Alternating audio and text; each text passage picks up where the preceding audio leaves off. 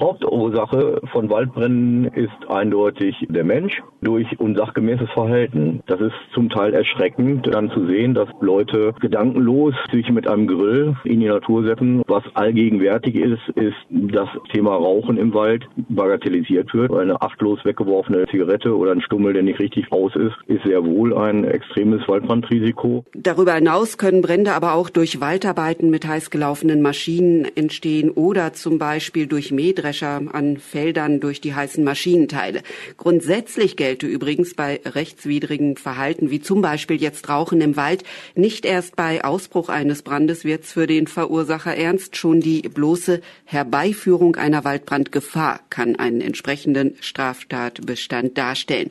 Sollte man einen Entstehungsbrand beobachten, dann rät Seidel, wir tragen ja in aller Regel unser mobiles Telefongerät mit uns. Das heißt, wir sind eigentlich in der Lage, die Leitstellen anzurufen, also unter 112 und wirklich konkret und genau beschreiben, was man dort beobachtet. Auch dann, wenn man vielleicht selber durch Umstände zum Verursacher geworden ist. Also wenn man das Auto abgestellt hat und kommt zurück und unter dem Auto sieht es angebrannt aus, dann lieber im Zweifelsfalle mal jemanden verständigen. Und ansonsten gilt natürlich bei einem Waldbrand, dass man sich schnellstmöglich aus dem Gefahrenbereich begibt und keine Einsatzkräfte beim Löschen des Feuers behindert.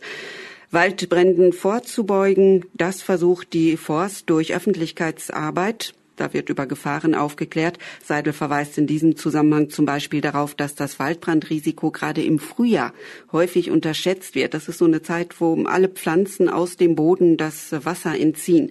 Und äh, darüber hinaus gibt es auch regelmäßige Treffen zwischen Waldbrandbeauftragten, Forstleuten und den Feuerwehren um mögliche Situationen zu besprechen und zu üben. Langfristig hat die Schaumburger Forst aber noch ein anderes Ziel, nämlich die Wälder so umzustrukturieren durch den gezielten Anbau zum Beispiel von Laubbäumen in Nadelholzbeständen, dafür Sorge tragen, dass über die längere Strecke dann das Waldbrandrisiko geringer wird durch höhere Verdunstung der Laubbäume, durch mehr Schatten und einfach weil Laubbäume grundsätzlich eben deutlich weniger brandgefährlich sind als reine Nadelholzbestände.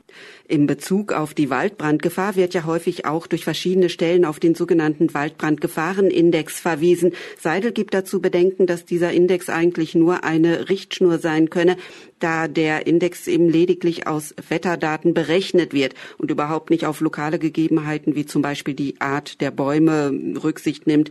Und so kann das Waldbrandrisiko lokal durch besondere Faktoren wie viel trockenes Holz viel höher sein, als man durch den Gefahrenindex annimmt.